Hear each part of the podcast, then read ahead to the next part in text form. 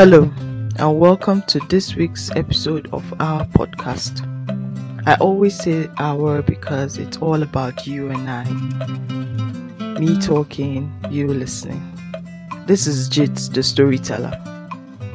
I tell stories via the art of words, and today I come with a heavy heart.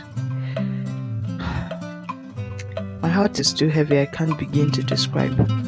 Well, maybe my pen would and the voices in this podcast would resonate the anguish and pain I believe we all feel. Kai, Arewa Mutashi. 10, 15, 20, 42, 100, 200, and the number continued to rise as the terror continued.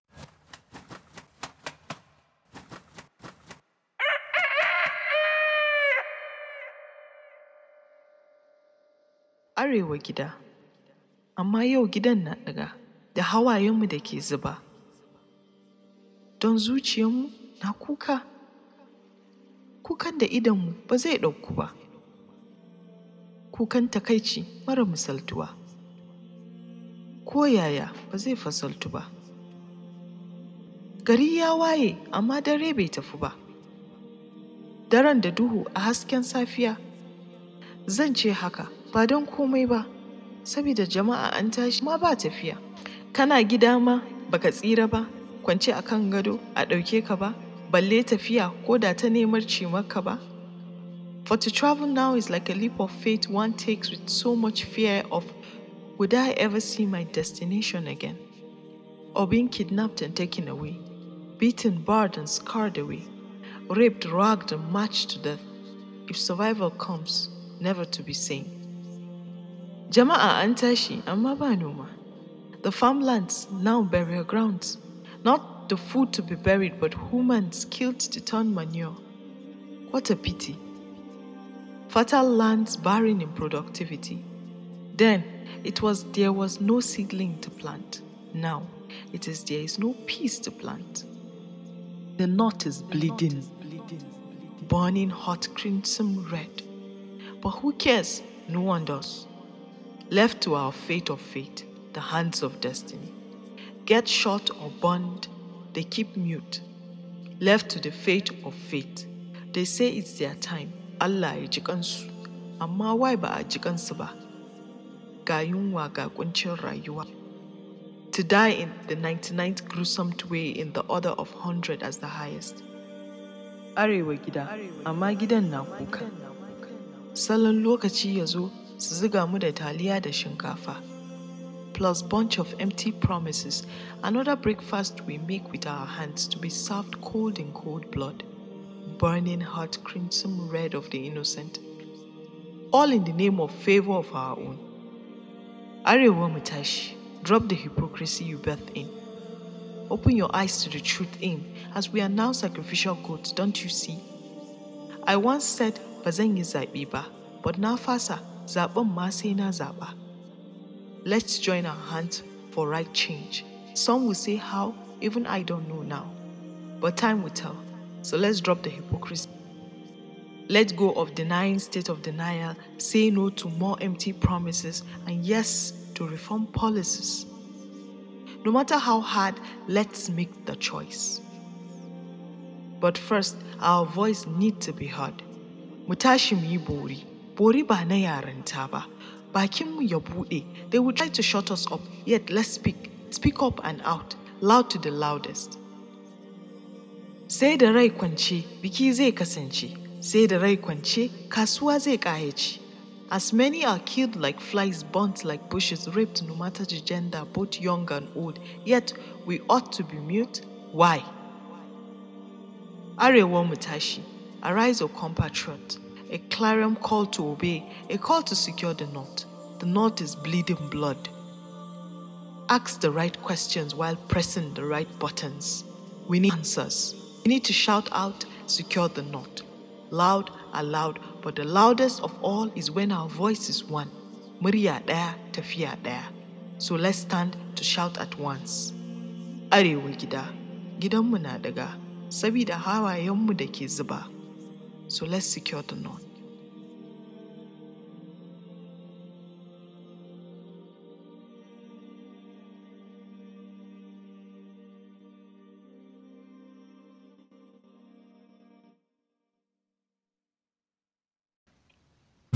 If there's anything I love more than reading, it's traveling.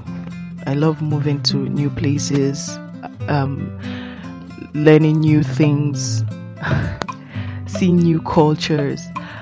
I remember when I traveled to Taraba, Jalingo for a friend's wedding.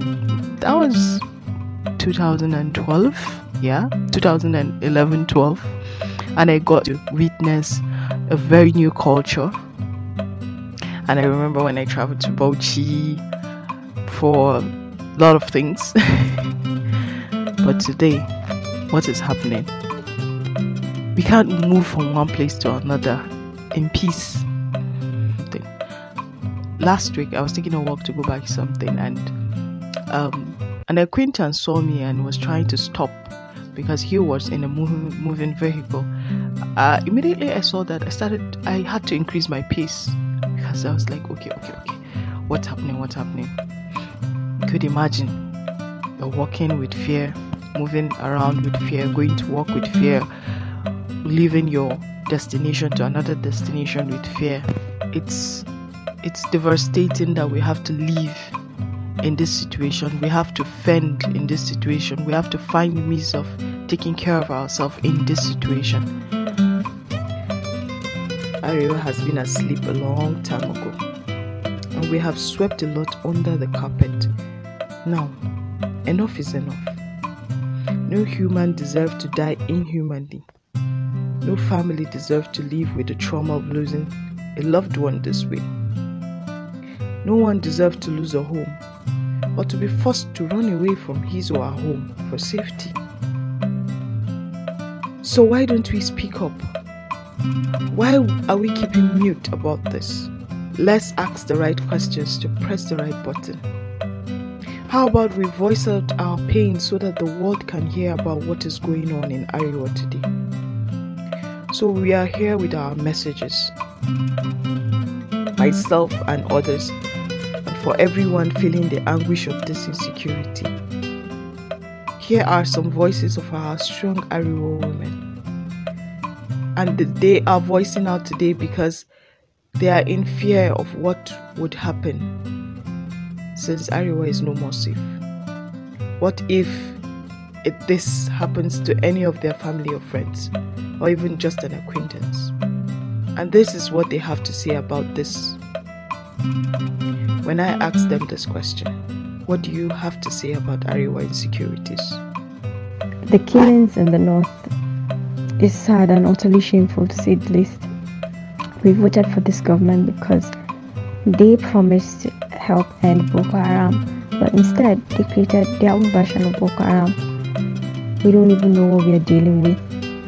The northern Nigeria helped bring help brought them into power with their large numbers, but so far it seems like we're just being neglected for no reason. And not just in northern Nigeria, the situation generally across all the states in Nigeria doesn't feel like we have a government. Nobody's talking to us, nobody's communicating, nobody's telling us, okay, things will be better, you know, we're trying to do what we can. It just seems like, you know, they make you feel like they are doing us a favor by leading us because at this moment, I don't see the impact of the government the killings happening all over the north. It's really sad. It's I can't really explain. The feeling is that of anger, sadness, helplessness, and we don't even have anybody to look up to. We can only pray to God because the government has failed us. This government has been the worst. It has failed us in terms of you cannot even sleep in your house in peace you don't even have you don't even have that assurance that somebody one day your your door is not going to be broken down and you've been kidnapped away because just because you are at home no at home is not safe traveling is not safe like the roads are now a nightmare. I, I don't even know how to even put it, but it's really scary, sad, like like we're in a war zone, but this part of war, the war is between the government and us. It's like the government hates its people, and we voted you into power. We give you the we give you this power to rule over us, and what we are getting, it's it's really insane. I can't even imagine any. I, I think I think all politicians right now should be ashamed to come to meet people to vote for them.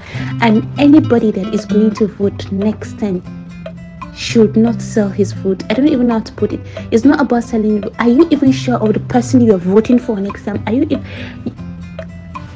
food is zero security is zero? I don't know what to say about this. Like I don't know I don't know how to feel about this. It's really sad when you think about it you it's cringe. It's as it's cringing. You're like you you you you. Wow. We only have god and ourselves. We have nowhere to go. The government has failed us. We're disappointed. We are we are really